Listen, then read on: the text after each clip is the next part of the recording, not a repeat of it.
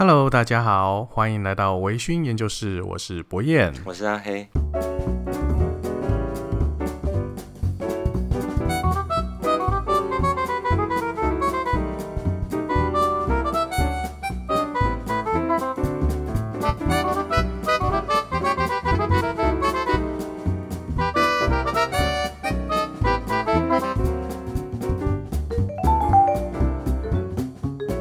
新年快乐！新年快乐！今天是二零二一年我们第一次的录音哦。二零二，我们上一集的录音呢，有提到，诶、欸，终于那个我们的社员陈哲，他终于娶到他的美娇娘。对啊，对啊，分享他们的喜悦这样。对对对对对。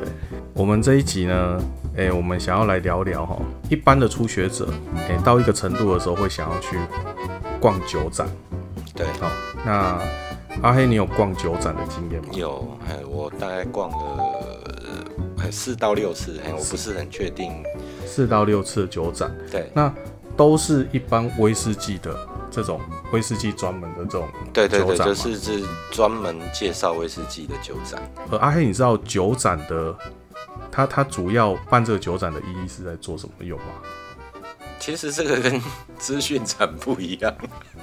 我们的资讯展是清库存嘛？对，我们的印象中都是资讯展啊。对对对对对，因为我们都是资讯人嘛。对对对。我酒展其实就是各呃，就是提供一个平台哈，让台湾各大的烈酒，就我觉得威士忌的代理商，让他们有机会去在一个同一同样的一个舞台上面去展现他们在今年有哪一些，或者是他们明年即将要。呈现什么样的东西给消费者的一个展览哦，它比较像是商品的展示会的感觉。对，大部分的，如果你以 OB 来说，就是说以官方装瓶的的产品来说是这个样子。那当然还有另外一个，像是我跟你之前有去过一个叫在高雄叫做 Whisky Fair，哦，对，那个他们就是一些，它是比较属于私。就是私人性质啦，一些 IB 比较少见的东西，他们的推广，对啊，那个东西就已经比不是就就两个性质是不太一样的。所以，呃，应该是说我们去到酒展的时候，哈，那个我我们要怎么样先去挑选酒展？因为酒展其实很很贵，以我们来讲，哈，那我我先简单讲一下我的看法，哈，就是一个酒展，它的基本入场门票五百六百。嗯，在台币新台币五百到六百，我们不当然不可能自己开车或骑车去嘛，因为一定会喝到酒。对，所以我们可能要加个一两百块的计程车费。嗯，那再加上可能会买一些东西啊，或当当场消费，我们基本上去到那边，一千块应该是最低标准了。对，就消费标准哈。那，诶、欸，以一般。一般的上班族来讲，你花一千块去看一个一看一场展览，事实上是有一个有有一点负担，有点高。哦，那诶、欸，我们要怎么样去挑选一个你觉得适合我们的酒展？有没有酒展是分什么哦？初学者啊，或者是进阶者在专门在在在逛个酒展，有这方面的资讯吗？可以去查询吗、有，因为其实你们如果都有在。follow 就是不一定，因为每一次的策展的单位、主办单位不一定都一样，所以嗯，嗯，你不见得说去跟去 follow 那个单位的的动态，你就可以知道，因为搞不好今年是 A 单位策展，明年可能就变成 B 单位策展。嗯哼，对，对对。那不过台湾的酒展哈，大部分是以台北，台北最早的是台北有一个叫做 Whisky Life，嗯哼，它它是一个。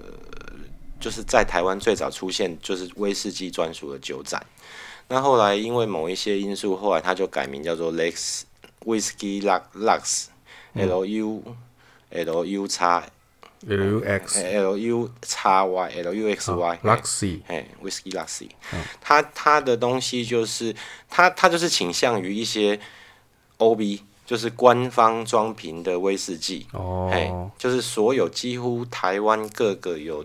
苏格兰啊，日本啊，各就是只要是官方装瓶的威士忌，他们都会几乎都会在那个展场上，就是去展出。那它的好处就是，我觉得这是比较适合初学者的，因为威士忌的种类啊，然后嗯，特性都还蛮复杂的。Oh. 那你你要去的话，当然是先从最基本的东西开始认识嘛。Oh. 那比如说你今天去去到那样子的酒展，你可能哎，你看到麦卡伦，对，它可能就会有一些，嗯，就从最基本的东西开始让你去适应。你你你你就有机会，比如说，你可以从麦卡伦的某一些没有年份的酒喝到哦，它的十二年、十五年，那可能十八年你就必须要付费，哦，十八年以上必须要付费啊。那就是你可以看你喜欢哪一个品牌，先从这个方面去认识。那如果各位是对这一些，不管是像大卖场啊，或者是烟酒专卖店这一些厂。常常看到的品牌年份，这些官方装瓶的威士忌都已经喝过、都了解的消费者，可能就比较适合去高雄。我们刚才有提到的那个 Whisky Fair Taco，、嗯、去尝试他们东西，因为他们东西是比较呃，就是比较少见、比较稀有，甚至有一些很高单价，你也很难在国内，它也不在国内贩售的酒款，哦、你都会有机会在那个地方喝付费喝到单杯这样子。哦、这样子。哦，所以刚刚刚阿黑有提到一个非常重要的问题哈，就是说付费跟免费嘛。对对，那像我们在做这个，我们去到一个酒展里面，我们可能会有一些付费的可能性。对，那去到酒展里面哦，就就有两个可能嘛。第一个就是我我花了很多钱，对，我来到这边就像一个吃到饱的地方，嗯，就全部都要都喝一遍。对，那当然是免费的。那有一些就是。它可能是比较稀有，稀有哦，比较或者是它单价比较高的哦，它就必须它没有办法，我都让你们随便开，这样不可能。对，它付费让我们开嘛。嗯，那这里面酒展的单杯呀，哈，嗯哼，你觉得它是值得购买的的的的，品相吗？嗯，当然有一些是噱头啦，我个人哦，对，不过不过大部分哈，我们我们就会还是会去去挑选嘛，因为比如说像我的话。就是说，我我觉得要给各位一个观念，就是说，嗯、我们今天要进，就是我们买了酒展的票，我们进去之后，除了这些免费让你可以无限畅饮、喝到饱、一直试喝的东西以外，嗯、你应该怎么去选择你要的东西？对，这个这、我觉得这是一个就是基本观念的建立，就是说，嗯、第一个我们要多喝，可是不要喝多。这是不一样的意思哦，就是我们要多喝呢，就是我们要多方面的去尝试各种你觉得你怀抱着好奇心的酒厂产品。我们甚至是说，哎，今天我们可以从最低的年份开始，比如说今天你没有喝过格兰利威，那对，那你就去买它的五年份，可能一瓶大概六七百块。哦，对，哎，那你当你喝了你喜欢，那你觉得这个味道是？是你预期的，或者是你喜爱的，嗯哼，你就可以去再往上追，嗯哼，你就可以去喝它的十二年，嗯哼，十五年，是对。那如果比如说你今天去喝，诶、欸，你今天喝喝拉佛格，你去买了它的一个叫做 Quarter Cask，就它最便宜的五年份的的酒款的时候，诶、欸，你喝哇，这味道我实在没有办法接受。好，那那你就不要再去喝它了，至至少它在这个现阶段是不适合你的。我相信每个人的口感会变，对。嗯、那在这个状况之下，初学者，当你有一些品饮的经验，你才会去参加酒展嘛。你一定有买过一些威士忌，你觉得对这个东西你有兴趣，你才会去参加酒展。嗯、那在这个状况之下，你一定有一些你喜爱的跟你不喜爱的。当然，对。那你就去，你你看到不喜爱的，他还要你付费品饮，你就可以先先 pass 过去。哎、哦，我觉得这是比较好的方式。那。在这个酒展里面，哈，你要说多喝，不要喝多嘛，哈、嗯。那我如果这样理解，哈，就是说我们多喝，我们把所有的可能接触得到的品牌，尽可能的先喝过一遍，我们就可以过滤出你比较喜爱的，对，喜欢跟不喜欢的。嗯。那我们过滤出来了之后，我们再针对这些品牌再去做深入，因为有有可能它的。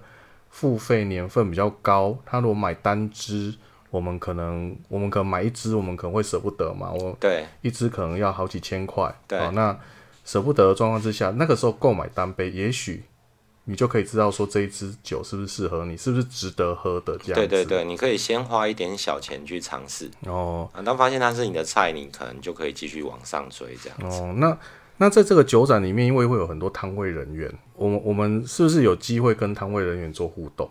可以看你是 哪一种互动，哪一种？因为通常会有，通常会有三四种人在摊位里面哈。第一种是大家很喜欢的 show girl 嘛，哦，可能就是我的主要嘛，我我主要都是、这个、对面貌姣 面貌与身材都是姣好的那一种，对对对，对。可他们这种，他们对你的帮助可能是零啦，大概就是可以让你打卡拍照，然后放在脸书上面炫耀这样而已。对，心情会很好。对对对，那第二种是可能有一些摊位哈，他们会做一些比较特别的、与众不同的尝试，比如说他们可能会做一些。他们专就请调酒师来帮用他们的酒款来做一些专属的调酒，嗯，可能为了吸引女性的消费者。Uh. 那这一块当然我们也不讨论，因为调解调酒我是完全没有接触的，uh. 这块我是很弱的。Uh. 那第三种就是业务，uh. 对业务的话，他可能就是他熟知他自己这一个品牌底下的产品、uh. 特性、价格。Uh. 那你就可以稍微跟这个去做一些互动啊。你如果有一些问题可以问他，那通常最后还有一个就是老板，就是经理啦，就是一些比较高阶的负责人，他们的懂的东西可能更多。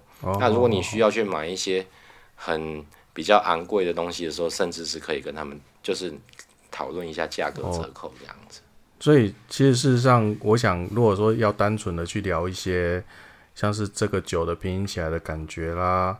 或者是说稍微去请他描述一下这个这一支酒的特性在哪里的话，就是大概是找业务或者是品牌大使这方面的人，对对对，可能会比较适合。所以事实上到这个酒展里面喝单杯还是值得的，就当看你怎么样去对，怎么样去做这个，就怎么去理对选择它。那想要在威士忌这个领域里面继续去深研的深深度钻研的人。他可能会想要做一些品饮笔记这部分的，因为你去那边喝，可能不是，可能没有办法记得那么多酒款的特性。对，好，那酒展里面需不需要做品饮笔记，或者是说，诶，怎么样去做品饮笔记会比较方便？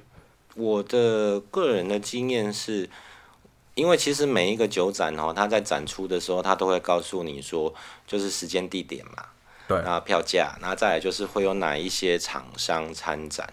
哪一些厂牌参展？对，因为它必须给你一个长时间连续的、不断的给你一个刺激，你才会一直记得说，呃，这个酒展怎么样怎么样。所以他们的东西通常都会，呃，小小批量的把资讯丢出来，然后一开始先告诉你说，什么时候开始展展出在哪里。嗯好，票价挤牙膏，对对对，那票票价大概多少？什么时候开放？嗯、那会参展厂商有哪一些？然后一间一间，每天一间这样子啊？那会参展什么酒款？嗯，那你就是第一个我们要做功课，就是说我们要了解说有哪一些是我们喜欢的。嗯哼，我们锁定之后，你因为每个人酒量不一定嘛。对对对对，那我的习惯是我通常会去那种美容美发店。然后，嘿。那种人家那种呃学生在考那种美容美发执照那种美容美发店，uh -huh. 他们有在卖一些小小的玻璃瓶，哎、uh -huh.，就是可能三十三十 ml 五十 ml 或一百 ml 的那个瓶子，uh -huh. 那个瓶子哈，它有一个学名叫做直立瓶，直立瓶，站立玻璃的，直立直立的，哎，直立瓶，哎，直立瓶，那你就去买这些瓶子哈，那回家把它洗干，uh. 用热水烫过以后把它阴干，uh. 然后你就。带着这些瓶子去会场里面。Uh -huh. 那今天当你要付费品饮，不管是你觉得这个酒你很有兴趣，或者是你前面已经喝了太多不胜酒力，嗯哼，可是你你不想要糟蹋掉你花出去的金钱，那你就可以请服务人员帮你把你付费的酒先装到这个分享瓶里面。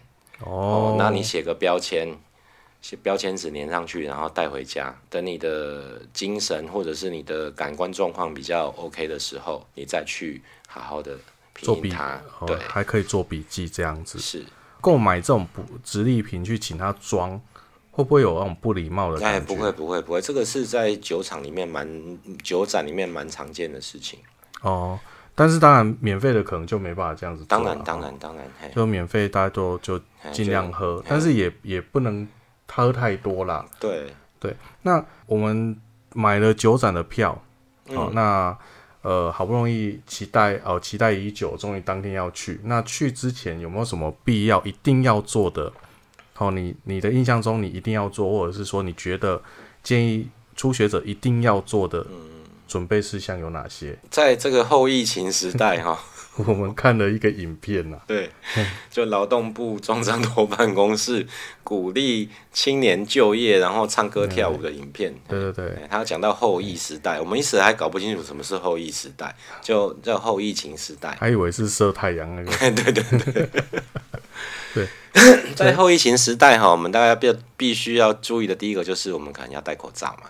当然，对对对，那这个、这个、一定要的，这个这个这个除外之，我个人的建议是，第一个你一定要结伴，要结伴，你一定要找到同伴跟你一起结伴而行，因为这个喝完酒之后会发生什么状况，其实其实还蛮难讲。嗯、不管是你的当天的身体状况，你能不能预期，嗯、或者是你在场，你你到了现场会不会因为酒喝了两三杯之后自制力减弱，然后就。嗯就就嗨得起来，哦、嘿，对对，你还是需要结伴而行，哎，两个人互相牵制一下，嗯、我觉得这个第一点是要结伴。就算两个人都喝挂了，也比较不丢脸了。对对对对对。那接下来第二个，我觉得很重要，就是大家可能要吃饱再去再再去会场。对，哦、为什么？因为空腹喝酒伤身体嘛。虽然对我来说，我还是要讲一下那个冷笑话。好对我来说，第一口酒之后的都不是空腹了。没错，对对对。好了，反正就是，这个、虽然就夸耀我自己酒量很好，这样。没有，这对每个人都一样。对，大家第一第一口酒喝下去就不是空腹，后面就不。可是我们还是希望大家先吃个饭哦，再再去饮酒，这样对。对胃部的伤害可能会比较小，哦、对，然后你酒酒精就是作用的速度也比较不会那么快，对。那如果有一些酒展哈，他们会就是你买票的时候他会提供你杯子，嗯、那如果他没有提供你杯子的话，你可能就要自己带一个杯子嘛。那杯子的话，我建议是带那种厚底不要有杯柄的，哦、因为对，因为你在那个会场人人来人往。嗯就是怕那个会造成一些危险，嗯哼，还尽量就是找坚固，然后厚底，像那个 Grand Caron 这种杯子，我就觉得非常适合。郁金香杯，对对对，厚底的，对，然后甚至是有一些酒展，他会送杯带嘛，就是杯子背在你的脖子上，嗯哼，嘿，那你就也不用一直拿着，就就蛮方便。哦，这样子，对，就带一个杯子，但是如果你你你到会场啊，应该是不会像。曾经有听说过，有一些酒展可能比较不专业，他就给你一个塑塑胶杯。哦，那那种可能就就也不是很好。对对对，所以嗯，杯子的话，我是觉得可以带一个啊，因为你可能会带个包包嘛。对。那那重要的还有就是你的随身财物。哦。对，然后可能就是要特别注意，因为那个也是一个，你可能喝完酒以后，你的很多东西就不会那么的灵敏。哦，对对对，感官上会有一些问题。尽量你如果可以的话，就带一瓶大一点的水，大概比如说那种什么、哦、什么，这个可能后面要 B 有没有台盐，然后就那个台盐就要 B 嘛，插盐插盐，对对对，嘿那种大概九百，你如果觉得那个带那个一千一点五公升那个太麻烦，嗯、你至少带个大概一公升的水。哦、第一个是你洗杯子方便，因为你在酒展你不可能说你喝完。喝完一款酒，你就跑去厕所洗杯子，然后再进去里面，再出来。对对对，所以基基本上就是用水冲洗杯子，然后顺便多喝水，补充让身体补充水分。哦，因为酒喝了酒精其实很容易脱水了。对对哦，所以带个带个水，然后带杯子。对，然后还有就是吃个东西结伴同行。对哦，这个很重要。然后还要注意自己自己身边的财物。对哦，那因为我们住台南。那有一些比较大型国际化的酒展，它可能会办在北部啦，或者是办在高雄啦。对。那像这样子办这种，我们想要去参加的时候，通常去都是舟车劳顿啊。像我们台南到高雄，基本上含转乘的时间，大概就要至少要一个小时，对，哦、甚至两个小时有可能。对。那嘉义啊，或者是更北的县市，哦，他们要到。高雄来，或者是像我们南部的县市要到台北去，那可能要花更多的时间，所以到酒展可能肚子饿了啊，或者是在酒展逛的时候可能肚子会饿。那有些酒展它会提供食物，对。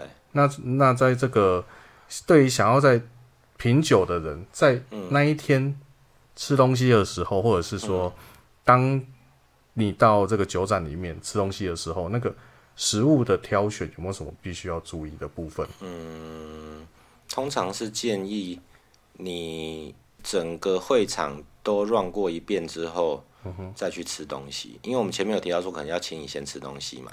对对，那因为、嗯、那有那因为有比较远的，他可能是我在车上先吃嘛。嗯，那吃了之后可能又要花一两个钟头到那边。那、啊啊、像我这个，嗯、我就很容易饿啊。嗯，我可能到那边又饿了，有没有？那那可能到那边饿了之后，我这个人是如果没有吃东西，我心情就会很差。我心情会很差，嗯、我做出什么事情我自己不知道，所以我就所以呢，我我一定要吃点东西的时候、嗯、啊，但是又很担心会因为食物去影响到自己的感官。嗯，哦，那没有办法品饮出正确的味道嘛。嗯，那在做这个吃东西上面有没有什么必须要注意的部分？当然就是避免。气味强烈的食物啦，其实你讲这个跟刚刚你讲到说在在会场那种地方去去喝一些付费的单杯，嗯、我觉得这个都是一个蛮麻烦的事情，因为那个展场有男有女嘛，那有 show girl，哎、他们可能就喷香水，对，哦、这个这个都会都会有一些影响，所以如果真的想要吃东西的话，我我觉得最好的建议是说，你可能在展场附近的 seven 买一个吐司。哦，吐司。对对对，因为最简单。对对对，而且它它比它没有什么特别的气味。嗯哼。你当然不要去买那种奶酥葡萄干吐司，或者是什么蒜味。对对对，你就你就买一些简单的白吐司，因为我们之前参在参加那个酒商办的品酒会，他们也常常会在酒跟酒的间隔之中提供一些这种没有什么明显气味的白吐司。哦。哎，你可以靠着那个稍微果腹，然后。逛的时候顺便记得哦，叫我几根臭豆腐，通常是不会有啦。我看过最夸张的是里面有香肠摊，我在买 N 钱呢，那个我觉得就觉得也很夸张，但是没有没有臭豆腐啊，没有炸鸡嘿。你可以去稍微去看一下，因为我知道你参加台南的有一场是有牛肉汤嘛。对对，那个气味其实也不会很强烈，我觉得还好。可是你可以考虑就是。喝完酒再喝个热汤，这样可能会比较舒服。哦、不要不要喝热汤又。你你喝了喝完酒之后，嗯、去上完厕所再回去喝热汤，嗯、就很容易鉴别出你是不是喝过头了。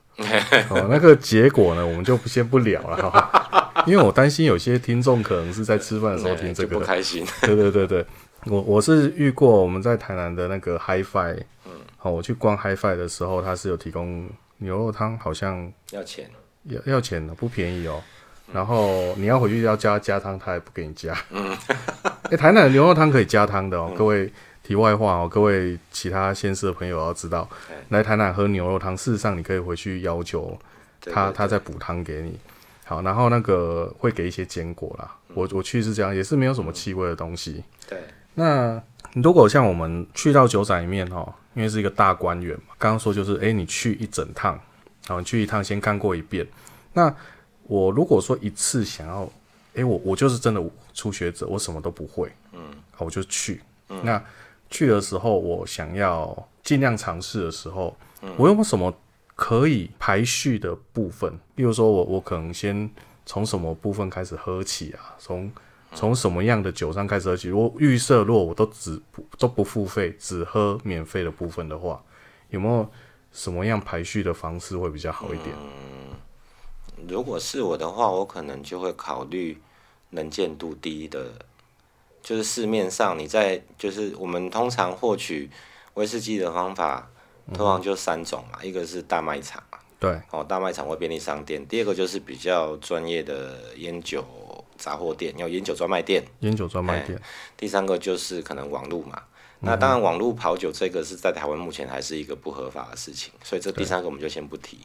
所以，当你是一个初学者，诶、欸，你你喝过的酒款可能不多，可是你跃跃欲试，想要去酒展，就是去各种尝试的时候，你可能可以考虑的就是说，先从比较不起眼，嗯、或者是比较不常见的摊，就是摊位上的商品比较不常见的这一些比较。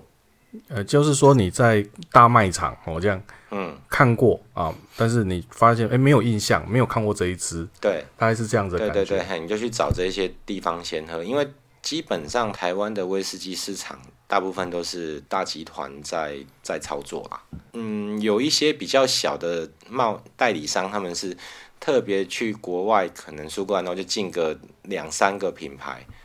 嗯、那这两个上的品牌也不常见，因为他们的财力可能没有那么雄厚，所以他们就只能少量的进进来。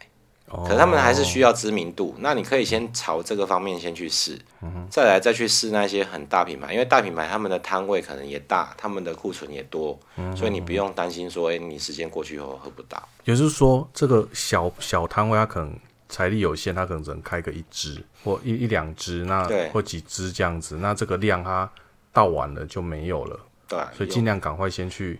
可以先试就先试，对对对，去试试看那些你，因为你你离开这个酒厂，你可能也不太有机会看到它嘛。那当然是秉持着对什么东西都要保持着好奇的心态下，你一定要先去试这种东西。哦，这样子。那我们去酒展，我们喝这个酒的时候呢，有没有说限制自己大概喝几杯会比较好？就是说，呃，因为因为一般人不进去，像我第一次去酒展，我真的不知道。嗯，我就想越喝越多越好嘛，嗯反正。看到，反正看到有人，我就有人在那边拿着一一瓶酒在那边，我杯子就跑快递过去，然后让他倒给我，然后我就往嘴里倒。但是后来就发现说，哎、欸，好像就是到后来你的感官慢慢会麻痹掉，因为酒精的关系。尤其你你如果他不小心第一杯就给你倒个什么五五十趴的那种高酒精浓度的东西哈，你就会。一进去，你马上就被麻痹掉了。所以有没有说，诶、大概就是说，大概控制在几杯之内会会会比较好的？以你的经验上来讲，嗯，以我的经验是多多益善啊，因为因为我们人会喝醉有两个原因，第一个就是酒量不好。第二个是意志力不坚定，身为男人，两者皆不可取。对，没错，没错。对对，所以其实我本身酒量还蛮好，所以这个地方我我没有可能没有办法给太多很中肯的建议。不过是这样，因为通通常你拿着杯子去倒那些免费试饮的酒款哈，他们也不会给你很多，他们可能一次大概给你十 ml 或者是十五 ml，十五 ml 可能就算很多了。嗯哼哼。对，那我们秉持一个原则，第一个是你不要贪心。嗯哼。就是你你。你喝完觉得很就算很不错，嗯，因为这种免费的酒款，通常它在展场上免费试饮的酒款，它在外面的售价也不会太高。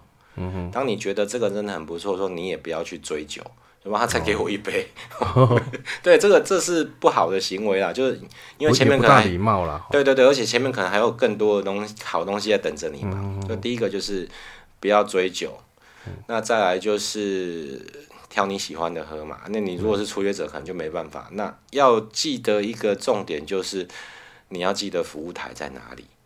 哦。当你真的觉得说，诶，你的状况已经不是很好的时候，因为有的酒展它它碍于场地的关系，或者是主办单位没有考虑那么多，它不会提供休息区。哦。对对，所以你可能就不管有没有休息区，你都应该要记得服务台的位置。